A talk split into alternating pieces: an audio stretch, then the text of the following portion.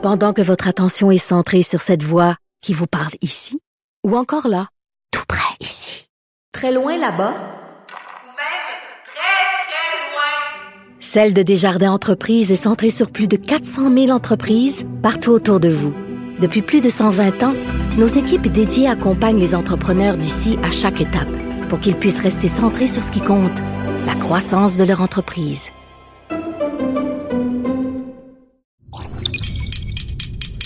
Cube Radio. Radio.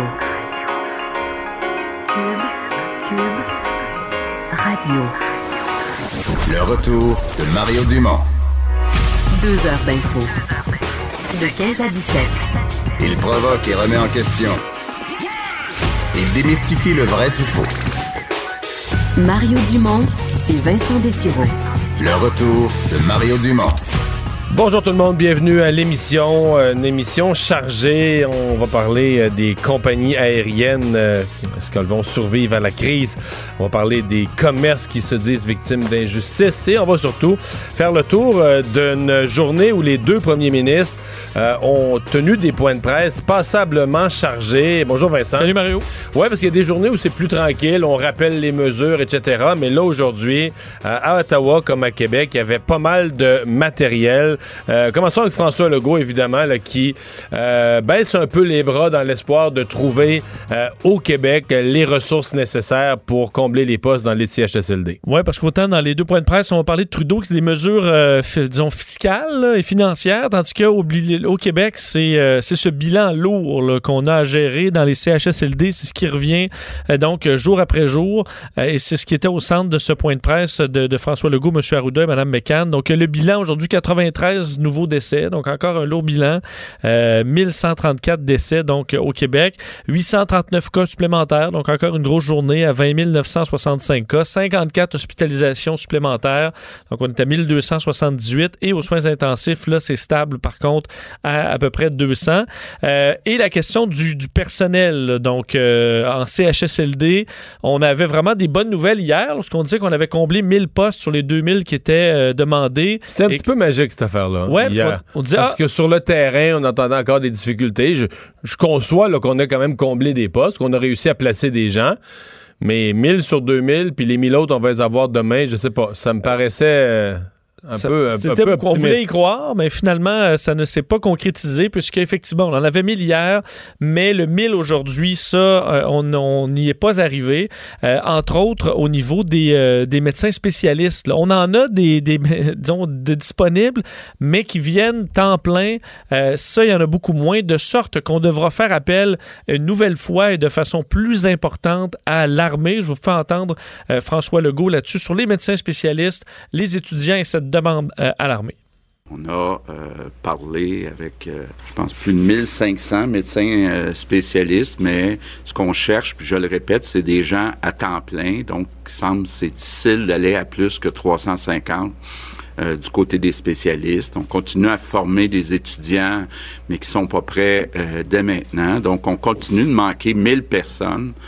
Pour ça que j'ai pris la décision aujourd'hui. On a demandé officiellement euh, au gouvernement fédéral d'avoir 1000 soldats donc, 1000 soldats de l'armée euh, qui ne sont pas, eux, formés comme les, les, euh, 65 premiers. Qu'on avait reçus, qui, eux, étaient vraiment formés pour ça. Mais, évidemment, euh, des, bon, les soldats sont capables de suivre les ordres, d'avoir une structure. Alors, on espère... Des, des bras au sens strict pour aider. Là. Tout à fait. On espère que ça vienne donner un bon coup de main en CHSLD. On attend de voir comment ça va se faire, là, l'arrivée des, euh, des militaires canadiens. Ceci dit, je reste, moi, un peu pantois avec la façon dont M. Legault raisonne ça, c'est-à-dire que c'est comme si dans la société, il y avait juste un groupe. Les médecins spécialistes, là. Je veux dire, les médecins omnipraticiens, euh, les, les on en a intégré certains, semble-t-il, des enseignants dans les domaines de la santé, mais c'est comme si dans toute la société, il y avait un groupe, c'était les médecins spécialistes. Et même les médecins spécialistes, encore aujourd'hui, la Fédération des médecins spécialistes maintient sa position qu'ils sont des centaines qui ce matin auraient été disponibles et n'ont pas eu d'affectation, que le gouvernement ne les a pas affectés. Est-ce que c'est parce que les, les, horaires ne fitent pas? Est-ce qu'il y a un des deux côtés qui a de la mauvaise foi? Mais en tout cas, quand tu regardes ça, ça fait vraiment bizarre. Ça fait bon, les médecins spécialistes, on n'a pas plus que 350, donc on appelle l'armée, alors qu'on a entendu une panoplie d'autres groupes là, qui pouvaient venir en renfort, des étudiants, des étudiants en médecine. Euh, Les étudiants ont dit qu'on était allé former, mais que ça va prendre encore quelques temps. Ouais, mais ils sont aussi, au moins aussi bons que les soldats qui n'ont aucune formation en santé. C'est difficile à comprendre, je te jure. là. L'impression, c'est que c'est comme si euh, M. Legault voulait faire passer ça sur l'appel à l'armée. Ça prend un coupable. Ça peut pas être lui qui les a pas appelés assez vite, parce que quelque part, des gens vont dire ça. Moi, j'ai écrit euh, dans le journal d'appeler l'armée en renfort fait plus d'une semaine. Et c'est comme si c'est... Regarde, j'ai essayé les médecins spécialistes. Les médecins spécialistes sont pas corrects, donc l'armée. Ils veulent pas venir, donc... euh, Et comme si c'est une cible facile, les médecins spécialistes, parce que la population a déjà chialé avec eux sur les questions salariales et autres, mais à un moment donné, tu dis, wow, là, il n'y a pas juste les médecins spécialistes qui peuvent aller en renfort dans une situation euh, comme celle-là. Oui, là, puis eux-mêmes disent, on pourrait en envoyer plus, mais ils nous trouvent pas d'assignation. En tout cas. Bon. Euh, te dire quand même là-dessus, euh, François Legault parle vraiment de deux mondes au Québec. Donc, euh, les CHSLD, Montréal-Laval et le reste du Québec. là. Donc, 74% des décès, c'est Montréal et Laval. De sorte qu'on commence à parler de la réouverture, entre autres pour les autres régions euh, qui ne sont pas Montréal et Laval. Donc, on aura la semaine prochaine finalement ce plan de réouverture euh, graduel qui s'étendra jusqu'en septembre. Alors, il y aura peut-être des déçus là, sur... euh, Oui, et ceux qui vont voir leur nom pour la dernière semaine d'août, ça se peut qu'il y ait des frustrations. le 4 mai. Euh, et pour euh, les écoles également. Donc, la réouverture euh, graduelle des écoles. Et François Legault avait un message, entre autres, pour les parents. Il veut être rassurant là-dessus. Euh, on peut écouter euh, le premier ministre. Je veux déjà rassurer les parents. On va s'assurer dans ce plan que les parents qui, pour toutes sortes de raisons, veulent pas envoyer euh, leur enfant à l'école, seront pas obligés de les envoyer à l'école. Donc, euh, ça, je veux que ça soit très clair. Puis on va prendre des mesures pour que ces enfants-là soient capables de faire le rattrapage euh, nécessaire lors de euh, la rentrée en septembre. Bon. Bon, ouais. Je, je- je suis un peu étonné. L'école pas obligatoire, là, c'est- C'est sûr que si tu un mois ou cinq semaines d'école, euh, c- tu reprends ça à l'automne, Ben, mais avec qu'on ait dit qu'on ait dit aux parents si votre enfant est asthmatique ou si vous avez vraiment des craintes, euh, on sera très accommodant, on va trouver toutes les solutions. Mais de dire comme ça l'école pas obligatoire, ça me paraît, euh, paraît un drôle de message aux parents et aux enfants. Et ce qui est triste avec ça, c'est un peu comme l'enseignement à domicile présentement qui est pas obligatoire. Euh, on a quand même des signaux, là. C'est pas une preuve hors de tout doute, mais des signaux qui nous disent, ben, les enfants qui réussissent déjà le mieux, qui, dont les parents s'intéressent beaucoup à l'école, sont vraiment à leur affaire pour que tous les travaux se fassent. Puis comme c'est pas obligatoire, ben malheureusement, les enfants qui en auraient le plus besoin, qui sont un petit peu en retard d'apprentissage, ben ils sont peut-être ceux où euh, les parents euh, sont pas disponibles pour ça, ou plus ou moins intéressés, ou mettent plus ou moins une grosse priorité à ça. Puis c'est ceux qui, qui, font pas les suivis, qui font pas les travaux. Fait que en tout cas, moi, je, je, je, je, comprends qu'on fait ça pour rassurer les parents. Euh, c'est vrai qu'il y a eu une grosse réaction des parents qui semblaient avoir énormément peur, dire ça n'a pas de bon sens de renvoyer les enfants à l'école. Il faut qu'on prépare les esprits, mais l'école pas obligatoire, c'est quelque chose. c'est étonnant, disons. Et pour ce qui est du docteur Arruda, il avait quand même une série de messages euh, aujourd'hui qui voulait euh, bon, expliquer à tout le monde, entre autres, qu'on réaction à euh, ces chiffres ou cette tendance maintenant à voir le Québec comme étant dans les, pires endroits dans le monde où au, au niveau des chiffres pour la pandémie actuelle. Ben, M. Arruda a voulu vraiment expliquer que c'est la façon dont on fait les calculs, surtout qui est au cœur de ça, et que dans les autres pays, on calcule pas de la même façon qu'au Québec. Je vais entendre Dr. Le Québec est sans doute probablement un des endroits au monde qui calcule le plus scrupuleusement les décès liés à la COVID-19. Faire des comparaisons entre les pays qui ne comptent pas de la même façon, c'est trompeur. C'est comme comparer des pommes et des oranges et pourquoi pas dire des bananes. La plupart des pays ne comptent pas les décès qui surviennent à l'hôpital, et qui sur- qui surviennent à l'extérieur de l'hôpital. Euh, souvent, euh, si on faisait ça, on serait un des endroits où euh, on a le moins de décès. On aurait de très beaux résultats annoncés, mais ce serait trompeur. Bon, alors lui dit, à la fin de tout ça, là, quand on pourra faire des comparaisons, et ce sera quand même intéressant de le faire, des euh, taux de mortalité 2019 dans les pays versus 2020, et tu l'auras ta réponse dans bien des Je cas. pense que ça peut être vrai. Moi, je pense qu'il y a plusieurs pays, effectivement, où on a sous-estimé le nombre de décès. Euh, J'ai vu plusieurs analyses là-dessus où des gens vont rapporter X décès, là, pour, le, mettons, le, le- le- la COVID, mettons, sur une période de quelques semaines. Mais effectivement, quand tu regardes les nombres de décès pour la même période l'année d'avant, qui était beaucoup moins, tu dis, oups, il y a...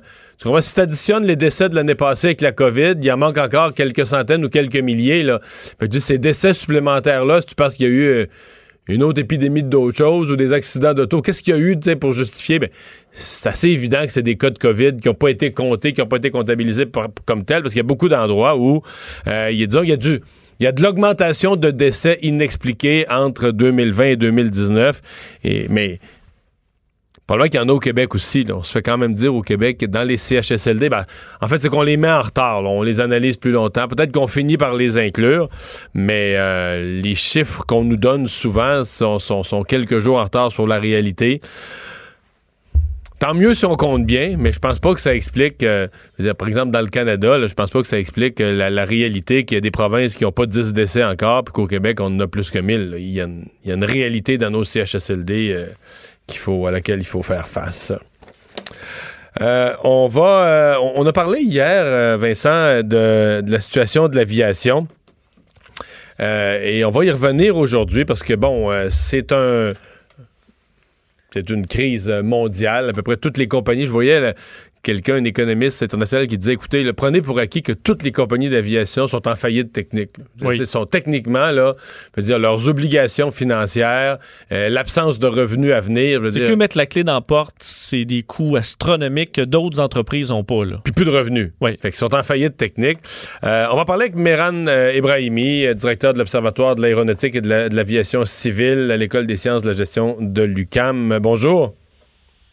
Oui, bonjour. Dumont. Bon, euh, c'est votre avis que toutes les compagnies aériennes du monde sont en faillite technique, en fait, jusqu'au jour où leur gouvernement national arrive à la rescousse? Oui, en fait, c'est un petit peu le résultat d'une recherche qu'on a fait au sein de l'Observatoire. On a montré que potentiellement toutes ces compagnies-là sont en situation de faillite. C'est-à-dire, s'il ne se passe rien, euh, ils pourront pas faire face à leurs à leurs euh, obligations, sachant qu'un avion monocouloir un A320 ou un avion A737 coûte à peu près 200 à 300 000 dollars en coût de capital par mois. Alors, vous imaginez quand vous en avez des dizaines, voire des centaines pour certaines compagnies, rien que le coût de capital, ça, ça, ça, ça, représente des, coûts astronomiques, alors que les revenus sont proches de zéro pour, pour un bon nombre de, compagnies aériennes à travers le monde. voulez. Dans le cas du Canada, euh, on s'attend à ce que le gouvernement fédéral euh, débarque? Alors, écoutez, nous, on est en retard. Ce qui nous distingue, c'est que nous, nous avons un programme qui euh, finance, en fait, subventionne euh, trois quarts des salaires.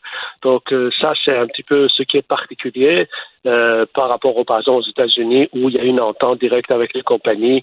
Euh, euh, la semaine dernière, justement, un montant de 21 milliards de dollars pour l'instant, mais ça va aller jusqu'à 50 milliards de dollars euh, dans les prochaines semaines. Les grandes compagnies américaines ont reçu jusqu'à 4-5 milliards de dollars, par exemple, pour le cas d'American Airlines. Et euh, c'est la même chose en, France, euh, en Europe, de façon générale, les, compagnies sont en train de négocier. Air France réclame un montant en de 10 milliards d'euros, ce qui est équivalent de 15 milliards de, dollars canadiens. Nous, au Canada, il y a des discussions qui sont en cours, mais euh, les, modalités ou l'éventualité d'un aide direct à la compagnie, pour l'instant, n'est pas très claire. Ouais. Parce qu'il y a comme trois niveaux de compagnie. Là. Il y a évidemment Air Canada, WestJet. euh, après ça, t'as les voyagistes Air Transat, t'as, t'as les Sunwing. Après ça, t'as les petites compagnies au Québec. On a Pascan, on a quelques-unes comme ça, des compagnies régionales. Parce qu'en fait, c'est, tout le secteur de l'aviation là, qui est... Euh, les, les petites compagnies ont peut-être des, des coûts de capitaux, ont des petits avions, peut-être des coûts de capitaux moins élevés, mais euh, la, la réalité, c'est quand même que du jour au lendemain, ils se sont retrouvés avec euh, zéro revenu. Là. Tout à fait. tout ça avec zéro revenu. Et puis, même pour ceux qui ont, vous avez raison de dire que leur coût de capital est, est faible, mais n'empêche qu'il y a quand même du personnel. Alors, ils ont des, des, des, dizaines de pilotes, ils ont des, personnels de mécaniciens, les gens de maintenance et tout ça qui, qui, qui travaillent. Et donc, ce coût variable-là est toujours là. Donc, euh, et c'est là où peut-être le, le, programme de gouvernement assurer les salaires euh, intervient. C'est une bonne chose. Mais encore une fois, euh, dépendamment de la durée de la crise, à se dire à quel moment on va pouvoir petit peu, euh, je dirais, détendre la situation et de commencer à monter à bord, euh, que euh, ça va déterminer la, la, la, viabilité dans le mm. temps de ces compagnies-là. Mais il est évident que sans, sans l'aide du gouvernement, il, il, ces, ces compagnies-là n'existeront pas. Les mm. petits, comme je dirais les moyens et même les grands d'ailleurs. Mm. Il y a des gens, des, des défenseurs des, euh, des passagers qui disent s'il y a un plan d'aide à Air Canada ou s'il y a un plan d'aide aux compagnies aériennes, elle devrait en échange rembourser, parce que là, on parle des billets d'avion qui ont été achetés euh, par des gens qui devaient voyager là en mars, en avril, en mai, en juin ou cet été, euh, qui obtiennent un crédit. Présentement au Canada, les gens obtiennent un crédit pour voyager au cours des deux années suivantes. Or, il y a des gens qui ont perdu leur emploi, qui, qui pensent plus, qui pensent plus au voyage de 2022, là, qui pensent à l'épicerie de, mai 2020. Euh, Qu'est-ce que vous en pensez? En même temps, j'ai parlé au ministre Garneau cette semaine, le ministre canadien des Transports, qui me dit, écoutez, c'est des milliards, les compagnies les ont pas. Il dit en bout de ligne, c'est moi, c'est le gouvernement. Si, si on rembourse les consommateurs, euh, il n'y a que le gouvernement qui va pouvoir prêter de l'argent aux compagnies aériennes ou donner de l'argent aux compagnies aériennes pour que les compagnies aériennes remboursent les consommateurs. Vous en pensez quoi? Alors, écoutez, nous, on a fait encore une fois une étude, on s'est rendu compte que euh, les, les, pour, par exemple, les, en ce qui concerne les, spécialistes de tourisme et tout ça, ils disaient, bon, bah, écoutez, les gens vont commencer, une fois que la perception de, de, de, danger sanitaire diminue, les gens vont gérer. Nous, on s'est rendu compte que euh, dans, dans, beaucoup de cas, ce qui va empêcher les gens à voyager, ce n'est pas l'inquiétude par rapport aux questions sanitaires, mais c'est vraiment tous ces millions de personnes aujourd'hui qui sont au chômage, qui n'ont pas de salaire ou qui ont, qui ont, qui ont, qui ont dû aller piger dans leur, dans leur épargne. Donc, ce qui fait que leur premier souci le lendemain de la pandémie, ce n'est pas de voyager. Donc, ce qui fait qu'il y a, il y a une, une baisse à ce niveau-là. Et donc, les compagnies doivent rembourser les gens. Vous savez, aux États-Unis. OK, donc vous, votre position est ferme. On, de, on devrait rembourser les gens et non pas donner un crédit devrait rembourser les gens. Et, et je dirais que Yata, un peu comme certaines compagnies, profite de cette situation-là pour essayer de faire reculer un certain nombre de droits qu'on a essayé d'aller chercher avec beaucoup d'efforts au niveau des droits des passagers, de protection des passagers. Et à ce niveau-là, le Canada, même si on vient d'avoir une charte de passagers depuis un an, un an et demi, qui est pas mal, mais on est en retard. Par exemple, aux États-Unis, donc ça a été très clair, le département d'État au transport a dit que les compagnies doivent rembourser les gens. Et d'ailleurs, dans l'aide qu'on leur attribue, il y a une condition qui est donc, donc ils remboursent les passagers. Donc ça a été clair. En, Europe aussi. Europe, euh, voilà, en Europe, c'est la même chose. La Commission européenne, les compagnies aériennes, Lufthansa, Air France et tout ça, ils ont fait le lobbying très puissant auprès de la Commission européenne pour dire, écoutez, nous avons une trésorerie qui est très fragile, ne nous obligez pas de, de, de, de, rembourser. Ils ont dit, non, non, non, ça c'est une question de droit, c'est pas parce qu'on est en situation de crise euh, sanitaire qu'il va falloir renoncer aux droits des, des passagers. On va, il faut rembourser et par la suite, c'est l'aide du gouvernement qui doit de façon ponctuelle venir euh, vous aider pour ça. Parce que une fois qu'on accepte un certain nombre de reculs par rapport au droit, il est très difficile par la suite de revenir là-dessus et de revendiquer le, le droit qu'on a cédé à un moment donné.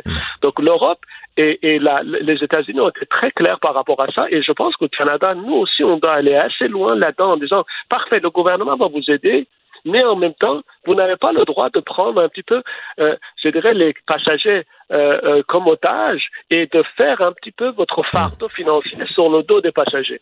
Hmm. Euh, finalement, euh, il y, a aussi des gens qui préconisent, et certains pays qui l'ont envisagé, que l'aide gouvernementale soit liée à des mesures euh, environnementales, donc des plans de réduction par les compagnies aériennes de leur, de leur GES. Alors, euh, c'est vrai qu'à peu près partout où on est en train d'aider les compagnies aériennes, on, on, met des conditions. Par exemple, aux États-Unis, on a mis la, la condition qu'il ne faut pas que cet argent-là aille dans la poche des, dirigeants avec des salaires exorbitants et des primes, comme ça a été le cas en 2008. Euh, il ne faut pas que ça soit donc une augmentation euh, exorbitante des prix non plus. Donc, par exemple, aux États-Unis, ils sont allés sur ce terrain-là.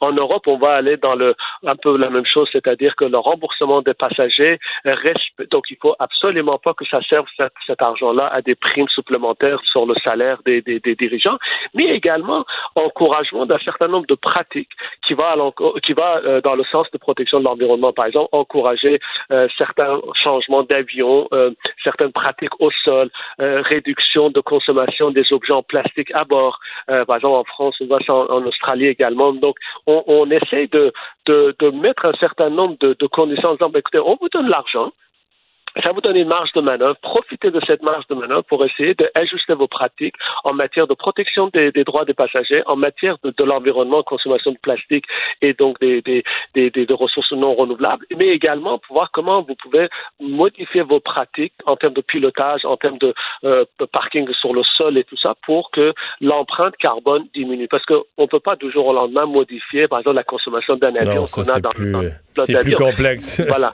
Professeur Ibrahimi, merci beaucoup. on de- peut par- Oui, allez-y. Euh, C'était juste, alors donc, c'était un certain nombre d'éléments, par exemple, aux pilotes qui modifient un peu leur pratique de pilotage et tout ça, qui fait en sorte que l'avion consomme moins. Euh, donc ça, c'est ça, fait partie des conditions qui, qui se négocient et qui, qui sont aujourd'hui sur la table. Merci beaucoup d'avoir été là. Au revoir. C'est toujours un plaisir. Miran Ebrahimi de l'UCAM. Vincent, euh, ça nous amène au point de presse de M. euh, Trudeau qui a ce matin annoncé, je dois avouer que moi j'ai été un peu sonné, qui a annoncé un autre. Je pensais que c'était fini, mais les, gros montants de cet ordre-là, des nouveaux programmes. Mais là, il y avait les étudiants, 9 milliards supplémentaires pour les étudiants, encore des, versements de, de primes. Je pense qu'il y en a qui vont être en deux. Il y a déjà, déjà des étudiants qui ont obtenu la PCU. Est-ce qu'ils vont pouvoir avoir les deux? Je suppose que non, mais C'est euh, un autre programme euh, de taille, effectivement, qui est annoncé par euh, le premier ministre tantôt. Donc, en saluant les initiatives de certains jeunes étudiants, là, entre autres au, Canada, qui ont travaillé sur des visières 3D euh, et tout ça, mais veut aider donc les jeunes étudiants avec la PCU, mais PCU-E, donc Prestation canadienne d'urgence pour les étudiants. 9 milliards, effectivement, qui redonné de l'argent pour l'été. Je vous fais entendre Justin Trudeau là-dessus. On met sur pied la prestation canadienne d'urgence pour les étudiants pour aider ceux qui traversent des moments difficiles à cause de la COVID-19. De mai à août, vous recevrez 1250 dollars par mois et si vous vous occupez d'une autre personne ou si vous avez un handicap, vous pourriez recevoir 1750 dollars par mois. Alors, ça vise les étudiants postsecondaires qui sont aux études ou qui vont entrer aux études en septembre. Alors, si vous êtes dans cette catégorie, vous êtes admissible euh, et euh, ce sera rétroactif au 1er mai. Donc, évidemment, c'est pas arrivé encore le 1er mai, mais s'il y a des délais où on verra quand le chèque va arriver, mais ce sera à partir du 1er mai pour mai, juin, juillet et août. Euh, S'ajoute à ça des millions en bourse pour des étudiants qui font de la recherche, donc 291 millions. Ça, c'est bien. Oui. Et une bourse canadienne pour le bénévolat étudiant.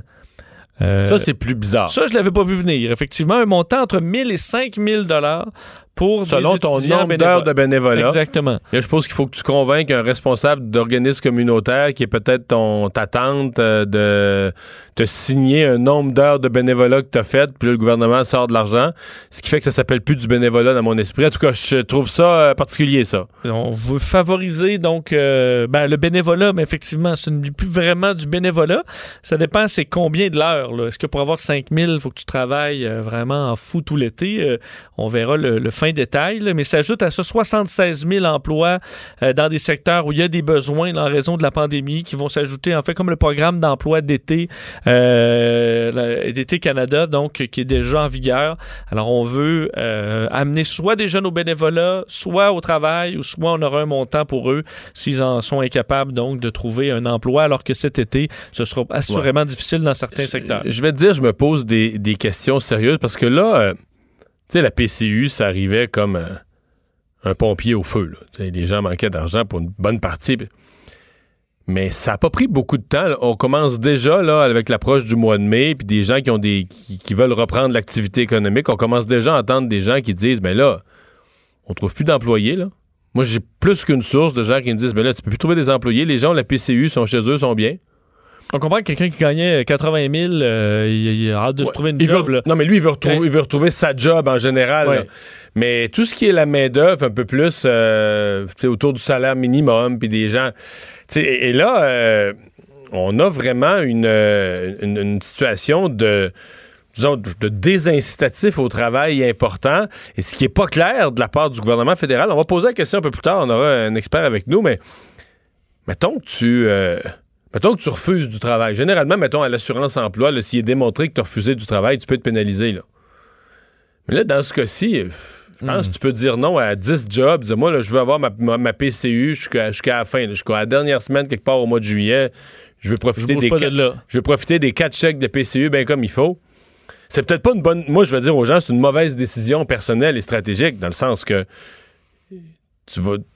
À cette date-là, là, quand la PCU va finir, tout le monde va se pitcher pour avoir un job. là. Puis il va y avoir- il va y avoir 15% de chômage. Mais d'ici là, à mon avis, ça devient un facteur de difficulté de recrutement. Puis là, tu ajoutes les étudiants qui sont une main-d'œuvre qui arrive généralement l'été. Puis là, tu donnes aux étudiants la possibilité de dire ben, garde, là, tu sais, c'est pas énormément d'argent, mais tu travailleras pas cet été, tu vas avoir un revenu pareil. Je sais pas jusqu'à quel point au gouvernement Trudeau, on a regardé cette situation de de- de- de- de- d'incitatifs. Est-ce qu'on maintient les incitatifs à l'emploi, les incitatifs à travailler? Là? Parce que quand ça va repartir, on veut que ça reparte pour vrai. Là. Tu Ouais, pas qu'il y là- des entreprises qui, qui ont, qui ont ce qu'il faut pour partir, mais qui manquent de Parce que là, main-d'œuvre. tu vas avoir une pénurie de main-d'œuvre, mais pas une pénurie de main-d'œuvre comme avant, là, une pénurie de main-d'œuvre parce que tout le monde a un emploi bien il en reste de disponible. Une pénurie de main-d'œuvre parce que tout le monde a déjà.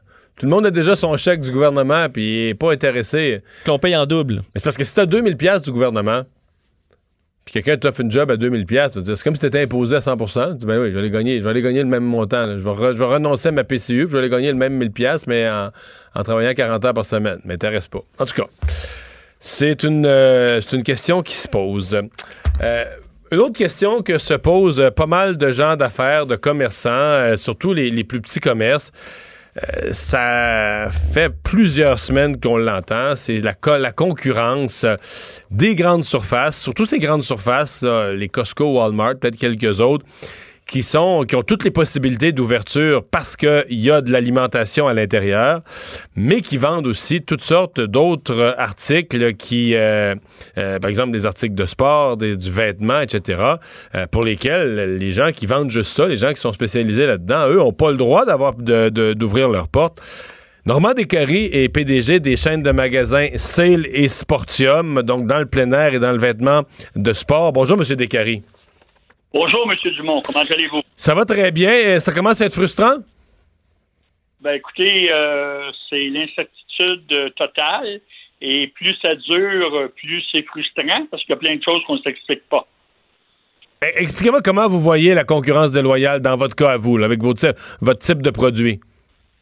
Ben, écoutez, c'est une question de définition euh, de produits essentiels.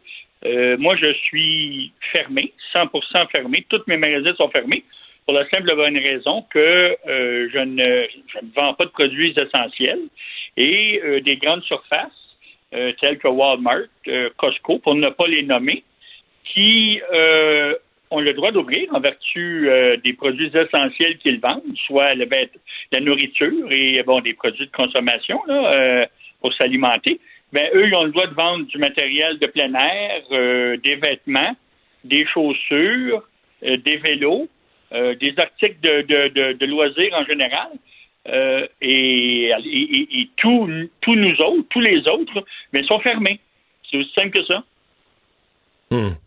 Et donc, vous pourriez, comme on dit, c'est frustrant d'être fermé, mais comprenant les raisons de santé publique, vous seriez plus zen d'être fermé si on vous disait, ben, les gens qui veulent acheter euh, des vêtements, euh, des espadrilles, peu importe, euh, ils n'ont pas le choix d'attendre. Il faut qu'ils reportent leur achat. Fait qu'à un moment donné, ils vont arriver le mois de mai ou le mois de juin, ils vont, vous allez avoir un boom de vente parce que les gens n'ont pas le choix de reporter leur achat. Mais là, ce que Voilà. vous sentez, c'est que les gens ils peuvent juste déplacer leur achat. Si, si ont décidé de s'acheter des pantalons de sport durant le mois d'avril, ben, ils ont pu les trouver ailleurs. Vous, vous n'avez pas le droit de vendre, puis l'achat n'est pas reporté, mais il a été déplacé vers un de vos concurrents. Exactement.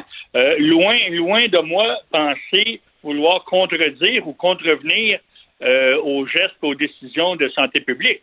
Ils ont euh, tout à fait raison d'imposer les règles, mais on ne doit pas avoir deux sortes de mesures. Et quelque part, si on n'a pas le droit de vendre de chaussures et de vêtements et de matériel de plein air, ben on n'a pas le droit. Tout le monde n'a pas le droit. Personne n'a le droit. Et quelque part, quand ça va repartir, comme vous l'avez très bien expliqué, euh, quelque part dans les semaines ou les mois qui vont venir, ben, tout le monde sera sur le même pied de guerre et euh, les clients, bon, euh, recommenceront à acheter. Mais là, il n'y a pas personne qui va venir me voir. Ils vont avoir acheté tout au long du confinement via ces grandes surfaces-là. Mhm. Est-ce que vous avez pas l'impression que vos représentants du commerce de détail ont transmis ces doléances au premier ministre, au gouvernement? Oui, je dirais oui. Euh, j'ai parlé avec le président du CQCD la semaine dernière, euh, lequel il était très, très réceptif. Euh, il était au fait de la situation. on a envoyé des missives à nos représentants du Conseil canadien, du Conseil québécois. On s'est permis quelques, quelques envois aussi au cabinet du ministre. Alors, on fait les représentations nécessaires, mais il n'y a pas beaucoup, il n'y a pas beaucoup de place pour ce volet-là actuellement. Euh, on n'entend pas parler, personne n'en parle, et il n'y a personne qui ose même nous donner une certaine date, ne serait-ce qu'une certaine date. Et euh, ça fait un mois Avez-vous espoir que, avec ce qu'on a entendu aujourd'hui dans le plan de déconfinement de la semaine prochaine, que des, des plus petits commerces au moins euh, pourraient rouvrir le, 4 mai à la date prévue? Ben, on l'espère bien, mais vous comprendrez que le, le retour progressif devrait pas se faire sur la foi du pied carré, parce que là, ça va être dur de garder les, euh, les, les, règles de distanciation. Ça va être difficile dans un commerce de 2000 pieds carrés de garder une distance sécuritaire dans 2000 pieds carrés. Là, ça va faire rentrer deux clients à fois, trois clients à fois. Alors, je pense pas que ça devrait être fait sur un critère euh, de pieds carrés, mais plutôt sur un critère de produits disponibles ou de produits essentiel ou non. Et là, c'est une question de définition, simplement. Hmm. Ben, on va voir ça. On va le savoir la semaine prochaine. On va voir le plan complet de déconfinement, M. Legault, le premier, euh, en cours de semaine. Merci de nous avoir parlé. Merci, M. Normand Descaries, PDG des magasins Sale et Sportium. Euh, Vincent, oui, donc euh, le bilan dans le monde euh, qui continue d'augmenter. On s'en va allègrement vers les, 3 millions de cas. Le nombre de victimes, de décès aussi qui continue d'augmenter au même rythme. Oui, 187 000 décès, 2,6 millions de cas, toujours dans ce qui est confirmé. L'Espagne qui ajoutait 435 décès aujourd'hui, quand même assez stable. le Royaume-Uni, encore plus de 700 décès dans la, dernière 24 heures, alors qu'entre autres, le Financial Times, juste pour en parler du docteur Arruda tantôt qui parlait des calculs, mais eux, selon leurs calculs, le Royaume-Uni aurait plus du double de décès que leur bilan officiel, soit 41 000 décès et non pas 17 000, ce qui les ferait passer vraiment au sommet, là, pratiquement des pays les, plus atteints. Je pense que le docteur Arruda a raison qu'après la crise, quand on fera les bilans complets de nombre de décès, on se rendra peut-être compte que c'est. D'ailleurs, regarde la Chine, là qui en, a ajouté, 1300 d'un coup, là. puis on n'est même pas sûr qu'ils disent toute la vérité. Et ce n'est peut-être pas terminé, alors que les États-Unis, hier, il faudra voir leur bilan aujourd'hui, qui approche les 1000 morts déjà, mais hier, 2700 décès, c'était le pire bilan jusqu'à maintenant, alors qu'on craint euh, du côté des autorités américaines une deuxième vague à l'automne qui pourrait concorder avec le retour de la grippe, une situation qui serait très difficile. je reçois une alerte à l'instant même sur une nouvelle de dernière heure. L'Ontario aussi a appelé l'armée, a demandé l'armée en rencours, donc euh, en, renfort. J'ai l'impression que c'est... Euh, c'est pas un hasard. J'ai l'impression que monsieur, peut-être M. Ford, M. Legault, quelque chose était coordonné.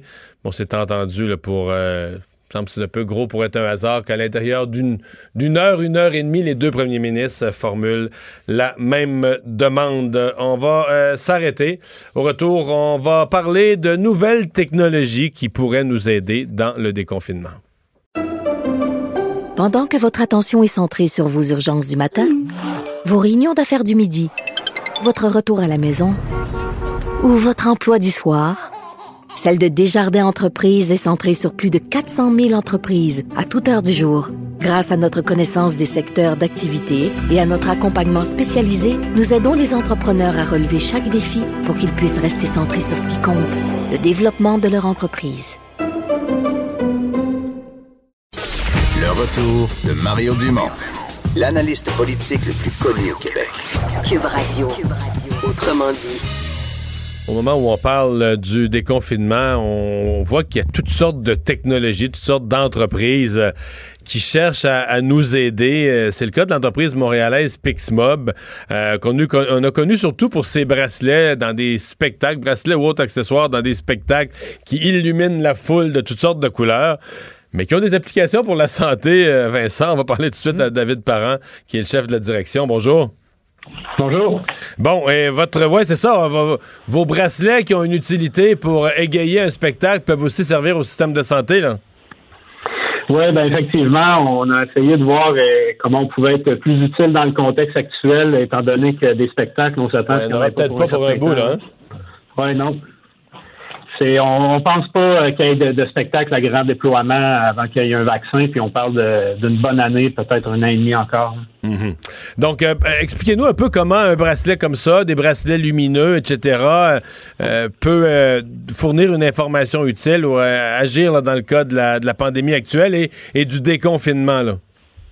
Oui, ben en fait, les, bracelets lumineux, il y a environ 4-5 ans, on a, décidé de les rendre intelligents également. Euh, pour pouvoir euh, ouvrir d'autres possibilités. Puis le fait d'avoir euh, de l'intelligence dans le bracelet nous permet de pouvoir les, les, reprogrammer. Puis une des premières choses qu'on a faites, c'est de les programmer avec un timer qui permet de, rappeler aux gens de se laver les mains puis de pouvoir les détecter quand les gens vont, vont se laver les mains.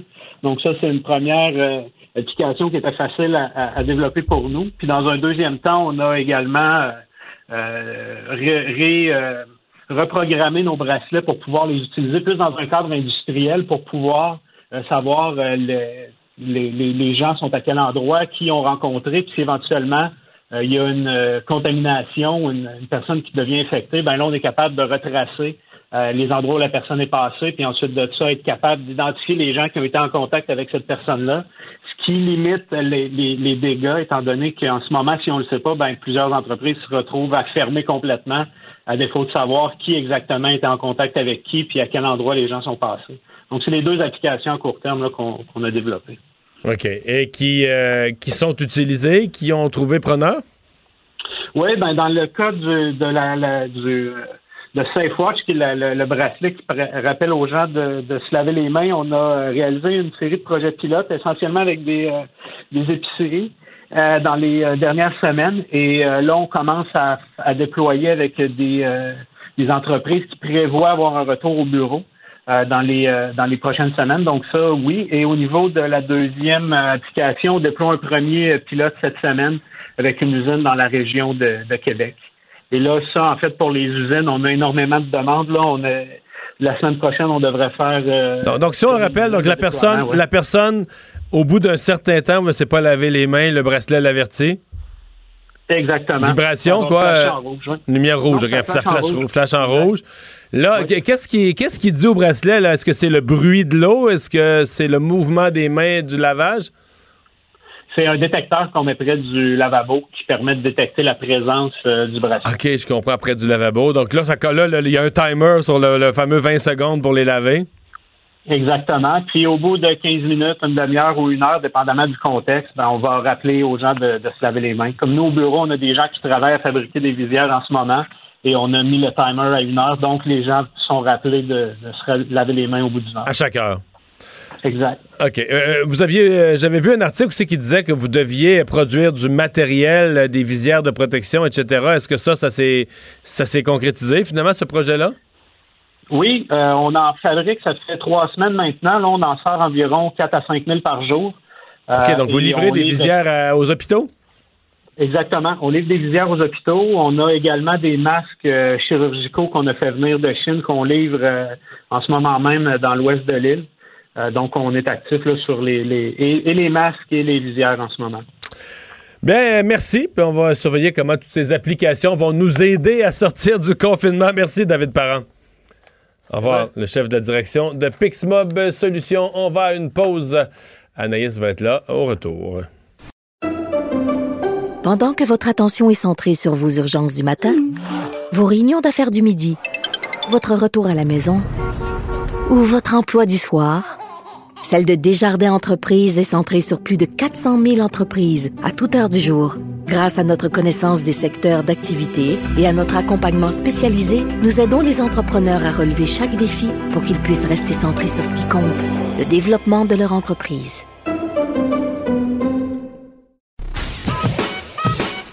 Mario Dumont. Il s'intéresse aux vraies préoccupations des Québécois. La santé, la politique, l'économie.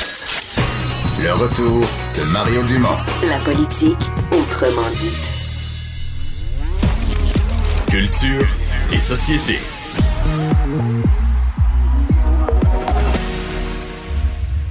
Alors, avec cette musique endiablée, tu nous parles?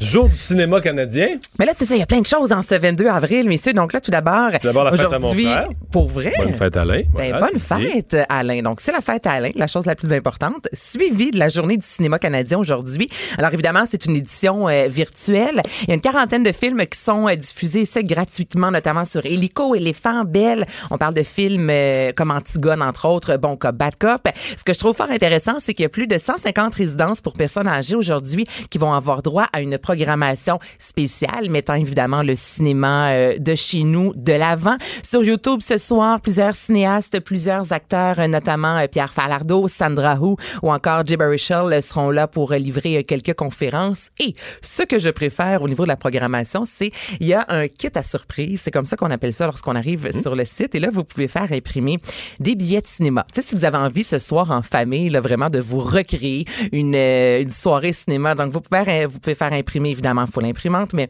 des billets de cinéma, euh, les, euh, la boîte de popcorn en carton ou encore des visages d'acteurs canadiens grandeur nature. Donc, si vous avez Marc-André Grondin, c'est possible de faire imprimer Marc-André Grondin, même son cloche pour Karine Vanasse ou encore Pamela Anderson. Donc, on gaspille Ah. du papier dans l'imprimante le jour de la Terre. Ouais.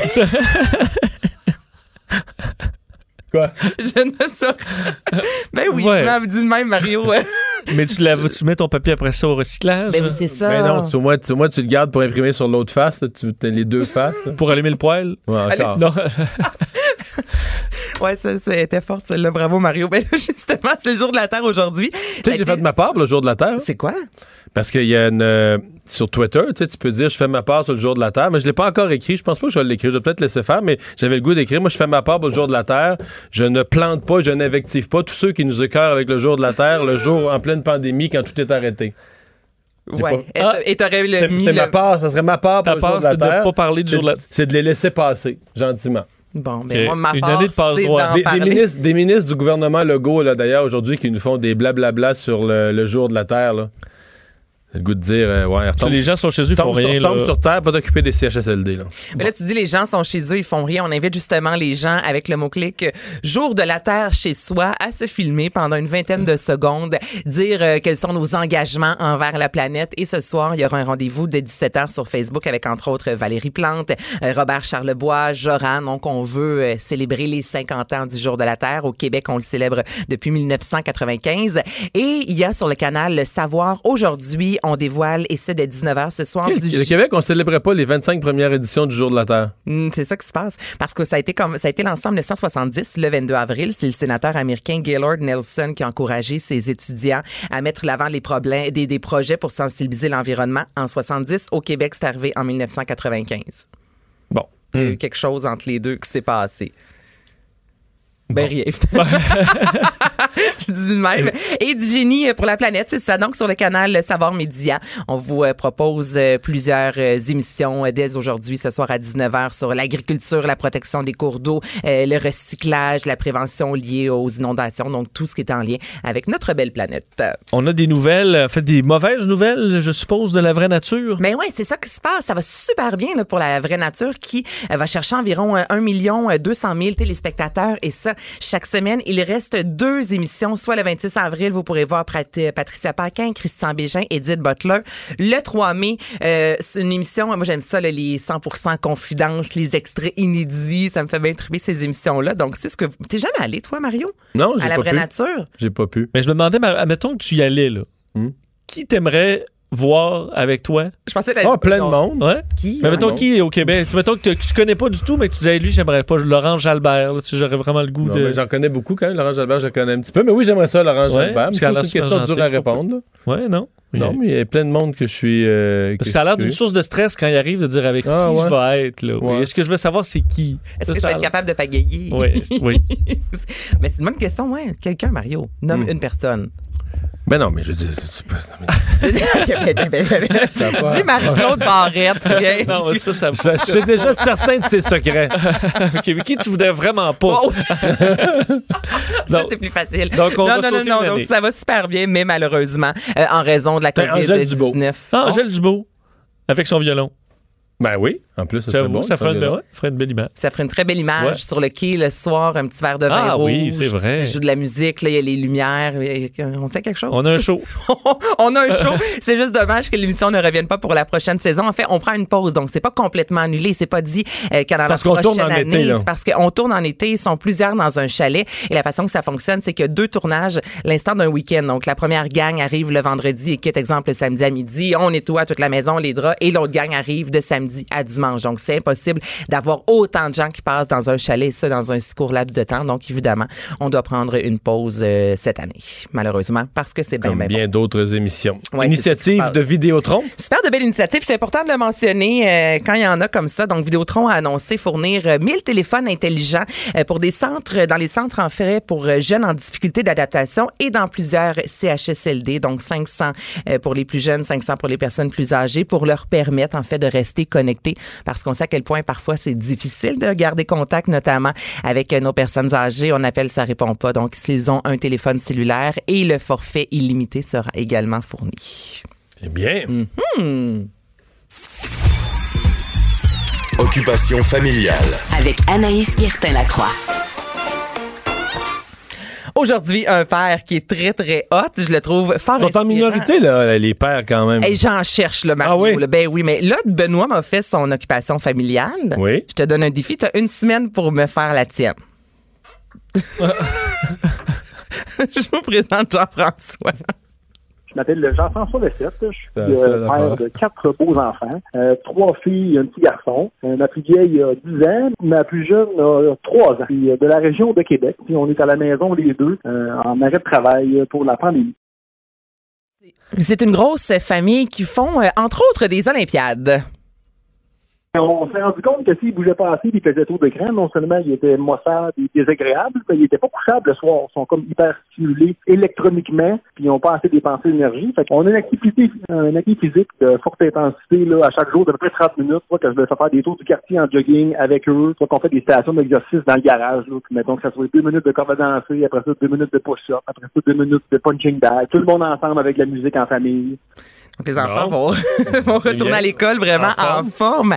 Et il y a eu des images euh, sur les médias sociaux, notamment. On voit vraiment une citation dans son salon là, de sa fille. Là, c'est des Olympiades vraiment cool qui me donnent même envie de le faire. Et euh, lui, il dit... Là, là, les parents, vous devez absolument intégrer les enfants dans la préparation de l'activité parce que ça prend plus de temps et les enfants se sentent plus interpellés.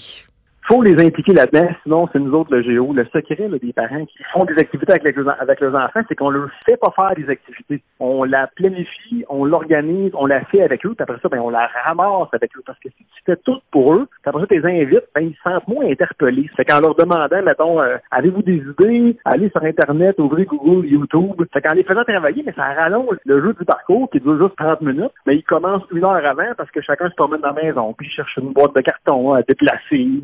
Plus facile, puis ça, c'est plus facile de meubler du temps comme ça. C'est aussi vrai du repas, ça. Pardon? C'est aussi vrai? des repas. Oui. Ben, c'est vrai. Les enfants participent une heure avant, une heure après. On coupe les légumes, on soupe, on fait la vaisselle ensemble. Oui. La soirée est terminée. Non, mais t'as raison. Et là, pour ceux et celles qui aiment les jeux de société, euh, la famille a fait un tournoi. Ça, c'est quelque chose qui, honnêtement, me tenterait. Je pense même entre amis, là, dans un chalet, c'est quelque chose d'intéressant à faire. La semaine passée, on a fait des trucs vraiment cool. On a fait des Olympiades euh, jeux de société. Fait qu'on on a la chance d'être six, ça fait beaucoup de monde. Tout le monde se choisit un jeu. On a, joué, on a joué six parties de jeu. Puis à la fin, on avait fait des médailles là, en carton avec du papier d'aluminium. fait qu'on avait des, des médailles, euh, le, le grand champion, médaille d'or des Jeux olympiques, celui qui avait gagné à Uno et Monopoly, et Serpent et Échelle, et Trouble. Euh, C'était moi. C'est que je suis médaillé d'or des Olympiques de Québec en jeux de société. Quand même. Là, j'ai parlé Oh. de chalet. Je sais qu'on peut aller dans un chalet, mais je trouve ça cool comme ça, des tournois à faire entre amis. Donc, on s'ennuie pas, là. je Ben, on, on s'ennuie pas, mais pas du tout. Ça, je vous disais, tu vois, qu'il est motivé, là, il me parlait de plein de choses à faire. Je me disais, waouh, fait du bien comme ça, là, des, des gens qui sont super motivés, qui ont plein d'activités à faire pour euh, le, le confinement. Et dans leur cas, c'est le papa qui a le géo. Mhm. Mais qui fait participer les enfants à l'organisation. Merci, Anaïs. Pendant que votre attention est centrée sur vos urgences du matin, vos réunions d'affaires du midi, votre retour à la maison ou votre emploi du soir, celle de Desjardins Entreprises est centrée sur plus de 400 000 entreprises à toute heure du jour. Grâce à notre connaissance des secteurs d'activité et à notre accompagnement spécialisé, nous aidons les entrepreneurs à relever chaque défi pour qu'ils puissent rester centrés sur ce qui compte, le développement de leur entreprise. Le retour de Mario Dumont. Pour nous rejoindre en studio, Studio à commercial cube.radio. Appelez ou textez 187 Cube Radio. 1877 827 2346. On est de retour pour parler de ce programme annoncé par Justin Trudeau, la, la PCU pour étudiants. Euh, on va analyser tout ça avec Luc Godbout, professeur à la chaire de recherche en fiscalité et finances publiques de l'Université de Sherbrooke. Bonjour. Bonjour, Mario. Bon, euh, démêlons ça. Il y a beaucoup de, de- d'items différents là-dedans. Commençons par la, prestation générale. Donc, euh, on dit à des étudiants, si vous n'avez pas d'emploi, vous allez avoir le droit à un équivalent de la, de la PCU. Si vous n'avez pas de job d'été, vous allez avoir le droit à la PCU, mais en version réduite. C'est bien ça. Là, ce qu'il faut comprendre, c'est qu'à venir jusqu'à aujourd'hui, la prestation canadienne d'urgence était offerte à ceux qui perdaient leur emploi à cause de la COVID et donc il y avait une compensation de 500 dollars par semaine. Et là, il y a des étudiants qui disent oui, mais moi, j'escomptais avoir un emploi cet été, donc techniquement, ils n'ont pas perdu leur emploi à cause de la COVID. Mais c'est quoi, tu vas remplir un fonctionnaire, puis tu vas dire, mettons quelqu'un qui est lâche, ben raide, ben raide, puis qui n'avait pas prévu travailler, il va juste avoir à cocher une case en disant, ah, moi, j'avais le goût de travailler, puis il va avoir droit au montant? Ben, à vrai dire, il n'y aura même pas besoin de justifier qu'il aurait le goût de travailler. Tous les étudiants, ceux qui ont dit, euh, on parle d'études postsecondaires, là, euh, donc tous les nouveaux diplômés postsecondaires de décembre 2019 sont automatiquement admissibles. Tous ceux qui sont étudiants à la session euh, d'hiver 2020 sont automa- auto- automatiquement admissibles. Et tous ceux qui vont être étudiants dans des études postsecondaires à l'automne 2020, ils vont être automatiquement admissibles à Donc, un étudiant, un finissant secondaire 5, là, va y avoir droit. Un finissant secondaire 5 qui va commencer les- le cégep à l'automne 2020 va y avoir droit là, pour le mois de juillet août. là. Mais en disant quoi, on va y avoir droit en- Est-ce que c'est versé automatiquement? Euh, Si un jeune dit, moi, je veux pas, je veux pas l'avoir, je veux travailler à la place, comment ça va marcher? Ah ben, il va falloir, comme, comme pour la prestation canadienne d'urgence, il va falloir aller sur le site de l'Agence du revenu du Canada, donc s'inscrire, cocher que on était soit diplômé en décembre 2019, qu'on était soit aux études à l'hiver 2020, ou soit qu'on le sera à l'automne 2020. Et dans ce cas-là, dire que on n'a pas d'em- on n'a pas d'emploi, on a des revenus, même euh, euh, le, le ministre, le premier ministre Trudeau a ouvert, même les étudiants vont pouvoir gagner un peu comme euh, les autres personnes, jusqu'à 1000 dollars et continuer d'être admissibles à, à cette Donc, quelqu'un travaille à temps partiel, gagne 1000 999 par mois, a quand même droit aux 1250 par mois de- du gouvernement. Et là, c'est ça. On peut penser que cet été, les étudiants qui travailleront, il va avoir un incitatif à pas trop travailler pour pouvoir toucher à la fois le revenu de salaire Ouais. et à la fois la, la nouvelle prestation canadienne d'urgence pour les étudiants, à moins de faire des très bons salaires, peut-être au- au-dessus de tout ça, mais sinon, Bon, ils pourraient avoir ce genre de comportement-là. Regardons les autres mesures. Il y a une autre mesure euh, vraiment euh, qui, elle, est plus en matière de, de prêts étudiants. Puis là, ben, dès qu'on voit ça, nous autres au Québec, on se dit, on a tellement, nous, contrairement aux autres provinces, on a un système de prêts et bourses. Est-ce que celui-là va représenter un problème pour le Québec, là, une espèce de dédoublement ou... Ben euh, non, parce que dans, dans euh, nous, on a notre propre régime, le régime de québécois des prêts et bourses, mais dans le reste du Canada, c'est un régime canadien et euh, on a tendance à penser que le nôtre est beaucoup mieux, mais le leur est quand même assez bien fait. Et à chaque fois que le fédéral annonce une bonification, donc dans ce cas-là, on va doubler euh, la bourse, les bourses d'études pour tous les étudiants pour l'année 2020-21, puis on va enlever euh, euh, l'obligation de contribution des étudiants pour l'année 2020-21. Et donc, ça, c'est effectivement, là, les étudiants sont gagnants, même si nécessairement, même s'ils n'ont pas nécessairement de chute de revenus occasionnée par la COVID. Et euh, on mentionne que pour les étudiants du Québec, le gouvernement fédéral va euh, envoyer un chèque dans la boîte aux lettres du gouvernement du Québec pour qu'il fasse la même pour chose. qu'il fasse la même chose. OK. Euh, L'autre programme, là, les 76 000 emplois, euh, ça, là, là, à ce moment-là, ça devient, par rapport à ce qui existait déjà, là, un programme fédéral de- de- d'emploi étudiants pour l'été, qu'est-ce qu'on va faire? Qu'est-ce qu'on va bonifier de plus? Qu'est-ce que ce sont des organismes communautaires, des municipalités qui voudraient, je sais pas, me faire du, du, du réaménagement environnemental d'une berge? Qui va pouvoir profiter de ça et comment? Mais là, c'est pas très, très clair. On n'a pas encore. On n'a pas beaucoup de détails, hein? on n'a pas beaucoup de détails, mais on sait qu'on vient d'augmenter euh, le nombre d'emplois qui vont être couverts par le, le- le programme fédéral qui vise justement le l'emploi, développement et jeunesse. Et on va élargir à des secteurs, donc, pour aider à lutter contre la COVID. Mais c'est pas, c'est pas, il n'y a pas un modèle, il n'y a pas de très, très clair qui, qui va être admissible à ça présentement. Mais on sait qu'on veut offrir notamment beaucoup plus d'emplois. Donc, ça, c'est une opportunité. Puis, également, euh, on offre euh, une bourse euh, canadienne pour le bénévolat étudiant. Et là, euh, dans le fond, ce qu'on dit aux étudiants, c'est vous voulez acquérir de l'expérience ou des compétences cet été en prêtant main forte à votre communauté, ben on va vous donner une bourse qui va varier selon votre nombre d'heures, entre 1000 et 5000 dollars pour vos études à l'automne euh, 2020. Et ça aussi, c'est quand même une question qu'on peut se poser, c'est-à-dire, euh, euh, c'est du bénévolat qui va être comme rémunéré. Est-ce que, est-ce que le bénévolat rémunéré s'appelle toujours bénévolat? Ben non, mais c'est ça. Mais là, c'est, c'est, c'est du vrai bénévolat dans le sens où au début, on n'a pas de rémunération là où on fait son stage, mais on va avoir une bourse serrée, donc on ne le fait pas tout à fait euh, euh, de manière indifférente. On sait que plus tard, ça va nous, être compensé sous forme de bourse lorsqu'on sera aux études à, à l'automne 2020. Donc, Ouais. c'est, une- c'est une- c'est effectivement c'est une nouveauté. Là, habituellement, le bénévolat est vraiment euh, sans Ouais. rémunération. Là, il y, a, il y a une contribution qui va arriver par la suite. Là. Mais on crée des attentes là, avec ces nouveaux programmes-là parce qu'il y en a effectivement, euh, il, y en a, il y en a pratiquement à chaque jour et toute personne qui n'y trouve pas un petit danane pour pour, pour soi, mais dit comment ça, moi, j'ai pas parce, été que, c'est parce que pour vrai, il y a une impression de l'argent qui pleut, là. Puis je, je sais, je sais qu'on est en situation où les gens sont, sont mal pris. Il y a des gens qui en ont vraiment besoin. Il y a quand même un sentiment de- d'argent qui pleut. En fait, je, je me demandais par rapport à l'incitation au travail, parce que moi, au cours des derniers jours, j'ai commencé à entendre ça. Ce matin, à la une du devoir, on dit même des infirmières, des préposés aux bénéficiaires dont on aurait tant besoin dans les CHSLD. Il y en a qui disent, ben là, nous, euh, on était infirmières dans tel type de... Exemple, dans les soins esthétiques, ça a fermé avec la... Ça a fermé avec... Parce que c'est pas un service essentiel, là, ça a fermé avec le confinement. Puis, ben, on n'est pas intéressé à travailler. Là, on a la, on a la PCU, puis on est très bien avec ça. Euh, là, des étudiants, moi, je pense à des gens qui cherchent la main-d'œuvre pour l'été et qui commencent à dire, ben là, on va avoir une nouvelle pénurie de main-d'œuvre. Pas l'ancienne pénurie de main-d'œuvre parce qu'il n'y a plus d'employés disponibles, mais là, c'est parce que tout le monde va être à la maison avec, euh, tout le monde va être à la maison avec son chèque à Justin. Ben c'est ça. Mais puis le danger de, la prestation canadienne d'urgence, la, prestation générale, c'est que contrairement à l'assurance emploi, il n'y a pas d'obligation d'être à la recherche active d'un emploi. Et donc, en ce moment, c'est pas un problème. L'économie est arrêtée complètement, tout le monde est confiné chez soi. Là.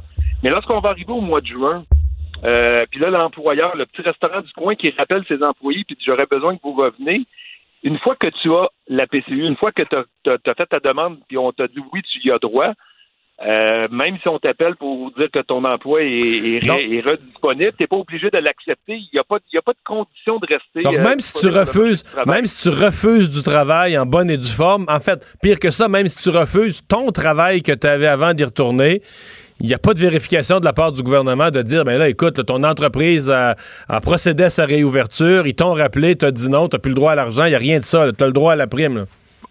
Pas dans le programme actuel.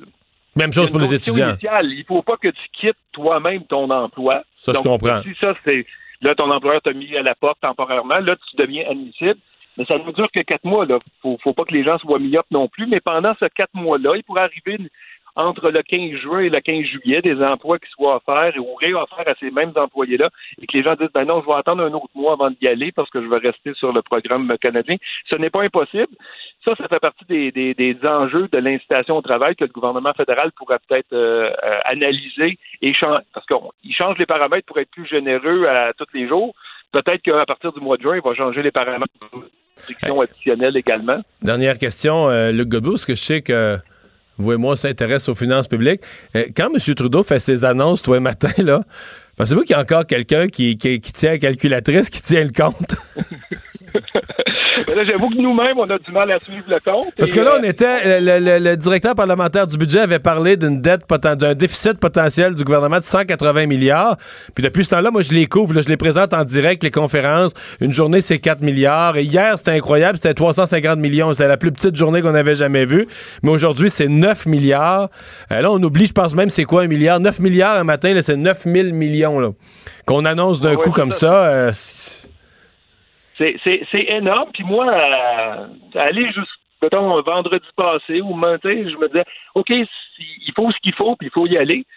Là, quand je regarde un matin, là, je me dis, même, je regarde, là, puis j'ai, rien contre les étudiants, mais doubler les bourses d'études alors qu'il n'y a pas de condition d'avoir eu une perte de revenus à cause de la COVID, je commence à être un peu dubitatif à l'égard de ce qu'on fait. Je me dis, on est en train de créer des nouvelles attentes que l'État, l'État va toujours être là comme euh, Ouais. protecteur ou sauveur. Mais, mais c'est aussi qu'après, les gens vont s'être habitués là, que l'argent tombe du ciel. Tu sais, ben, mettons les nouvelles bourses d'études ou tout ça, les gens vont. Il y a une partie de- des gens qui vont demander ça après, qui vont demander de rendre permanent ce qui avait été mis en place de, de façon temporaire. là. Mais c'est, c'est, c'est le danger, effectivement, de rendre permanent ces, ces- ces choses-là. Euh, pour les bourses, effectivement, c'est un gros cas. Comment on va faire pour les enlever? La PCU, je pense, c'est assez évident qu'elle ne pourra pas être permanente. Là. Euh, Les subventions salariales là, qu'on fait aux entreprises, c'est 25 milliards par mois. C'est assez évident qu'on ne pourra pas pérenniser ça. Là. Donc, dans trois mois, il va falloir vraiment enlever le plaster et dire euh, ça peut pas durer. Mais euh, mais il y a d'autres il y a d'autres mesures qui ont été annoncées. Puis là, on dit si on est si, on- si on- si effectivement on crée des nouvelles attentes, il va y avoir une, une pression pour le gouvernement, un gouvernement qui est minoritaire, soit dit en passant, pour, pour essayer de, de les, les rendre permanentes. Là. Le Godbout, merci. Il n'y a Au pas de quoi à la prochaine. Au revoir.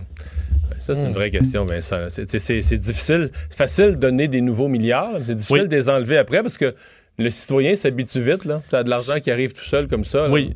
C'est sûr qu'il y a un réveil aussi sur le fait, je comprends que c'est vraiment une, une- quelque chose d'exceptionnel dans l'histoire, mais le fait de se faire un coussin, euh, d'être pas à la, à la paye près, je pense que beaucoup de gens se sont fait un peu prendre là-dedans. De se dire, ben, à chaque fois, s'il arrive quelque chose... euh, Mais mettons le déficit, là, écoute, il va, être, il va être en haut de 200 milliards. là. Honnêtement, moi, toute ma vie, j'ai suivi les finances publiques. J'ai un point de rupture. où je- mon imagination est pas assez forte. Comment tu ramènes ça à zéro? Comment tu ramènes à zéro un déficit, mettons, de 230 milliards? Sur combien Ouais. d'années? C'est sûr. À mon avis, c'est la décennie. Ça veut dire que tous les gouvernements du Canada de la décennie suivante n'auront d'autres plans que de payer l'année 1 de la décennie. Là. C'est de réparer la, la- la COVID. là. Et ça, c'est c'est pas c'est- si on n'a pas de deuxième vague. là. On parlait d'une. Imagine si on a une deuxième vague à l'automne où là, la machine est supposée reprendre et elle ne reprend pas.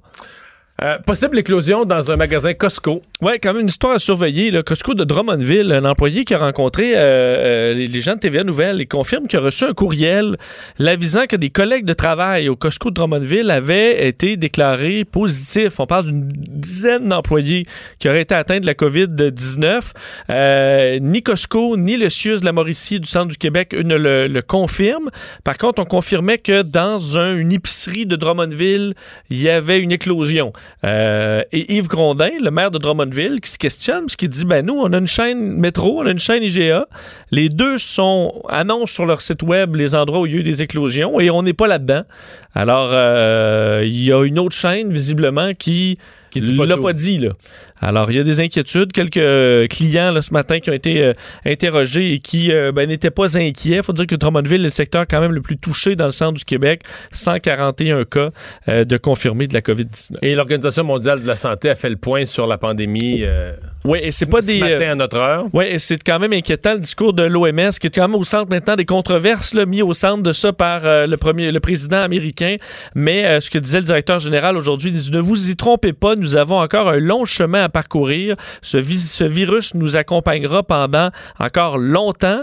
La plupart des épidémies en Europe de l'Ouest semblent être stables ou en déclin, mais nous constatons des tendances inquiétantes en Afrique, en Amérique centrale euh, et du Sud et en Europe de l'Est également. Alors, on demande aux gens d'être toujours très vigilants et on est revenu sur les critiques du président, entre autres, qui disait que l'OMS euh, n'était pas allé assez rapidement euh, en mode alerte. Et eux disent qu'au contraire, c'était au bon moment. Le 30 janvier, alors que lorsque le reste du monde avait suffisamment de temps pour se préparer, nous avons euh, élevé au niveau euh, d'alerte maximale d'urgence sanitaire internationale. Et ils ont quand même donné une statistique intéressante. À ce moment-là, quand ils ont sonné l'alarme internationale, il y avait 82 cas confirmés à l'extérieur de la Chine et aucun décès. 82 seulement. Alors, c'est vrai que c'est deux mois plus tard où on aura vu, par exemple, euh, Donald Trump et même ici, là, réagir plus fortement. Merci Vincent. On va s'arrêter dans un instant. La chronique de Gilles Barry. On va parler du bilan québécois. Pendant que votre attention est centrée sur vos urgences du matin, vos réunions d'affaires du midi, votre retour à la maison ou votre emploi du soir, celle de Desjardins Entreprises est centrée sur plus de 400 000 entreprises à toute heure du jour. Grâce à notre connaissance des secteurs d'activité et à notre accompagnement spécialisé, nous aidons les entrepreneurs à relever chaque défi pour qu'ils puissent rester centrés sur ce qui compte, le développement de leur entreprise.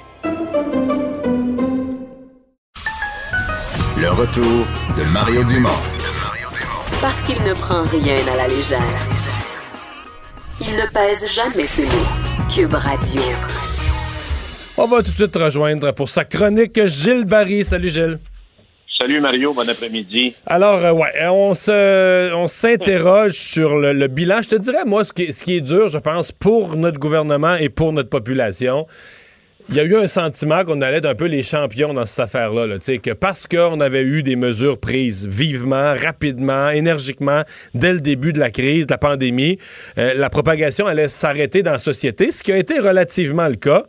Mais à cause des CHSLD qui, qui ont été l'angle mort, qu'on a négligé, qu'on n'a pas su protéger, on se retrouve tout à coup avec des taux de décès épouvantables et des conditions. Je pense qu'il y a une honte dans la population, non seulement du nombre de nos aînés qui décèdent, mais des conditions dans lesquelles ils finissent leur vie. Ouais. Mario, euh, à l'allure où ça va, on pourrait probablement euh, euh, dépasser le 60% des décès au Canada dus au coronavirus. C'est-à-dire que le Québec va être 60% du Canada, là. Peut-être, probablement. Là, là, on est pas, présentement, on est à ça, là.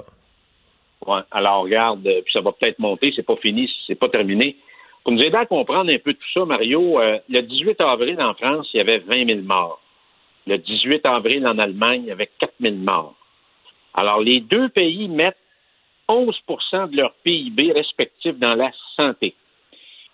En France, on a un système de santé très centralisé avec des méga, méga structures. Et en Allemagne, c'est un système décentralisé et où le pivot, ce sont les établissements. Ce sont des établissements ancrés dans les landes allemands, avec, dans leur communauté, avec des DG, avec des conseils d'administration et avec des comités d'usagers qui peuvent poser des questions. Alors, au Québec, avec la réforme Barrette, tout ça a été balayé du revers de la main. Il y a 1400 très bons gestionnaires qui ont été mis dehors. Et naturellement, tout ça a mis fin à l'impartialité. Alors, plus de directeur général d'établissement. Hier, dans le Journal de Montréal, on rapportait qu'en Montérégie, un- il y avait un directeur général pour 122 établissements. Euh, Ça, ça veut, dire son 15 000, coin, ça veut dire 15 000 employés, là. Exactement. Alors, euh, depuis la réforme, c'est Rimouski qui dirige l'hôpital de la Pocatière. Mont-Laurier est dirigé par Saint-Jérôme, etc., etc., etc. Donc, plus de DG, plus de RH, plus de conseil d'administration comme tel ancré dans la communauté. Et on a envoyé sur la planète Mars, naturellement, les comités d'usagers avec leurs euh, fameuses, fameuses questions qui dérangent tout le temps. Moi, Mario, avec l'expérience que j'ai eue comme DG, ça fait quoi DG? Puis tu en as parlé un matin, puis tu as dit quelque chose de très important, puis je vais y revenir. D'abord, ça s'occupe, ça rentre dans l'édifice, on sait ce qui se passe parce qu'on passe la journée, on passe la semaine, puis quand tu demeures proche, tu passes aussi la fin de semaine quand il y a des problèmes ou autre chose. Alors, la propriété des lieux, la salubrité, tu rencontres le personnel, la porte est ouverte, tu es en contact avec les employés, tu es, en contact avec l'ensemble du personnel. Ben, tu vois, David, euh, David Levine, que tu connais, là, il disait quand lui Ben était, oui. était DG de l'hôpital Notre-Dame, c'est quand même un gros hôpital à Montréal, Oui. il dit qu'il connaissait tous les employés, il connaissait tout le monde. Bon, tu sais, tu deviens, c'est une relation, puis il y a un syndicat, puis tu règles des problèmes.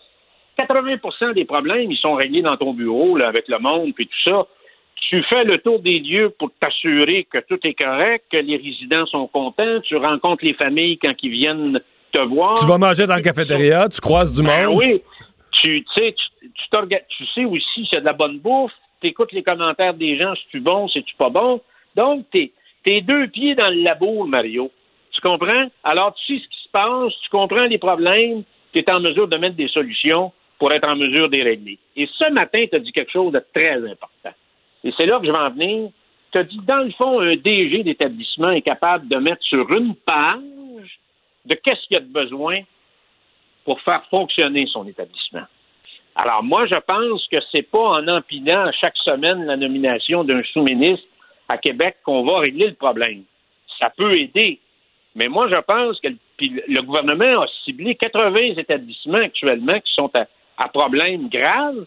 Alors, moi, je pense qu'il faut interpeller la loi sur l'urgence sanitaire et nommer très rapidement des DG, des tuteurs, pas, des gens qui viennent des SUS, dans les établissements à plein pouvoir pour redresser la situation. Puis les prendre un par un parce que Mario, il va avoir une deuxième puis une troisième vague. Puis cette première vague-là dans les CHSLD, avec ce qu'on voit à TVA et LCN à tous les jours, c'est pas demain la veille que ça va terminer. Donc, on est mieux de faire ça tout de suite parce que de toute façon, ça va être un travail à long terme. Puis la deuxième des choses, Mario, parce qu'on sait que 99% de nos aînés qui ont été infectés, ils sont venus du personnel. Alors, je pense qu'il faut regarder aussi la solution pour que les, les gens qui vont soigner doivent être confinés dans l'établissement pour les 14 jours qui vont suivre pour être sûr de ne pas les réinfecter par la suite. Alors, ce matin, les chiffres du Journal de Montréal, c'était quand même assez euh, le Québec, 12e au monde. Puis on a beau faire des comptes. Ça frappe, Mario. Puis, je vais donner l'exemple du Danemark. Il y a 8 millions d'habitants, ils ont 353 morts. Puis, non, mais eux, la, eux, la crise est finie, là. Nous, ça monte à 100 morts, à 100 morts par jour, là. C'est ça. Alors, moi, je pense que tout ça, à chaque jour, est en train de discréditer, puis probablement pour longtemps, l'État québécois est en train de créer de la méfiance. Puis c'est une blessure collective qu'on est en train de porter en nous, puis qu'on va porter pour longtemps, Mario. Alors, je, puis tout ça, là, à toutes les fois qu'on manque une journée, c'est le redressement économique qui va être affecté parce qu'il va être beaucoup plus compliqué, puis complexe, puis difficile à faire. Tic-tac, tic-tac. Alors, si tout ça nous reporte d'un mois par rapport au 14 mars où on a vu la première personne aînée infectée dans un CHSLD de la Valtrie, alors là, on va commencer à trouver le match de boxe pour redresser l'économie québécoise, pour remettre le Québec économique debout. Ça va être difficile. Alors moi, je te dis, Mario, la solution ne partira pas de Québec. Elle va ça va être une bagarre, Mario, à point nu, établissement par établissement, étage par étage. On ne peut pas prendre les vieilles recettes, Mario, parce qu'on va avoir les mêmes vieux résultats. Et moi, je pense qu'il y a des gens qui sont disponibles au Québec actuellement en donnant le plein pouvoir à un tuteur et à un DG. On va être en mesure de changer euh, le visage du problème euh, je te dirais à l'intérieur de 15 jours. Parce qu'ils peuvent, ils peuvent nommer ça. en deux, trois jours, on peut nommer pas mal de monde. Donc, c'est là-dessus qu'il faut mettre le paquet.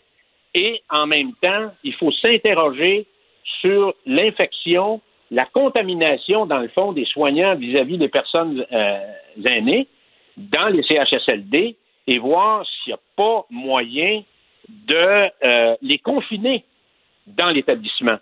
Et l'autre chose, Mario, euh, peut-être en terminant, qui est très, très important, euh, on parle de 4000 personnes euh, dans les soins de santé qui ont été, qui ont été infectées. Alors, on peut se poser de grandes, grandes questions. Et à la fin de la journée, Mario, parce que pour moi, aujourd'hui, puis je suis content quand même que le premier ministre a fait appel à l'armée, mais ça démontre une chose, puis il doit y avoir des hauts fonctionnaires, puis des gens qui ont fricoté là-dedans depuis longtemps, qui doivent se poser la question suivante. Comment le contribuable québécois qui a mis 42 milliards en taxes et impôts dans son système de santé et des services sociaux, aujourd'hui, dans un geste d'impuissance, dans le fond, hein, de l'État québécois, est obligé de faire appel à l'armée à 1000 personnes qui vont venir nous donner un coup de main. Alors, je pense qu'il n'y avait pas il avait pas lieu de faire de l'idéologie, mais on doit se poser des questions, Mario, parce que pour moi, là, c'est une journée noire et sombre dans notre vie collective. Puis je voudrais rajouter quelque chose, tu as dit quelque chose au départ. Il y avait peut-être un bon plan sur papier, mais on a sous-estimé euh, la bureaucratie, la lourdeur du réseau et son incapacité à mettre tout ça en opération. et à faire face à une crise humanitaire sans précédent dans l'histoire du Québec. Tout à fait. Faudra tirer les leçons. Merci, Gilles. À bientôt. Merci, Mario. Au revoir. Et Vincent, en résumé de la journée, ben oui, des soldats, euh, on vient de le dire, en renfort euh, dans nos CHSLD. Oui, 1000 soldats. On parlait que l'Ontario aussi en envoyait. Il faut dire que que je lisais, c'est dans cinq euh, résidences en Ontario. Alors, ça semble pas être le même déploiement en termes d'importance qu'au Québec, où on ajoute 93 décès aujourd'hui. On a également beaucoup parlé dans l'émission, mais rappelez que Justin Trudeau annonce de nouvelles mesures pour plus de 9 milliards de dollars aujourd'hui. La prestation canadienne d'urgence pour les étudiants, donc qui ira compenser les étudiants postsecondaires ou qui rentrent aux études là, en septembre pour l'été, 1250 dollars par Mais mois. là-dessus, là, on réfléchit à haute voix, puis je repense à l'entrevue avec euh, le professeur Godbout tantôt. Est-ce qu'il y avait une. Je dis pas qu'il n'y a pas des étudiants qui étaient mal pris puis qu'il fallait rien faire, mais est-ce qu'il y avait une telle crise, une fois la PCU passée, une telle crise dans le monde étudiant ça justifiait un 9 milliards en surplus de toutes les autres sommes? Je- Ça, comme pour les entreprises, on le sent qu'il y a une, une détresse, là, un besoin urgent. Pour les étudiants, c'est vrai que, bon, faudra voir. La Euh, STM. Ouais, rappelez que la STM va installer des euh, désinfectants, des machines avec des désin- désinfectants à main. 176 distributeurs qui seront, commenceront à être installés dans les prochains jours. 125 d'ici le 1er mai. Alors, vous verrez ça apparaître. Alors que le bilan dans le monde atteint 187 000 euh, décès. Je vois que les États-Unis, qui ont eu un bilan record hier à 2700 morts, sont pour l'instant à 1500. Entre autres, au Michigan, là, déjà, c'est à peu près la même population que le Québec. Approche des 3000 morts euh, là-bas, où il y a des manifestations de plus en plus intenses pour le déconfinement. Merci Vincent, merci à vous d'avoir été là. Après cette pause, on va rejoindre Paul Larocque et son équipe à LCN. Je serai là avec Paul en analyse. À demain. Cette émission est maintenant disponible en podcast. Rendez-vous dans la section balado de l'application ou du site cube.radio pour une écoute sur mesure en tout temps. Cube Radio, autrement dit. Et maintenant, autrement écouté.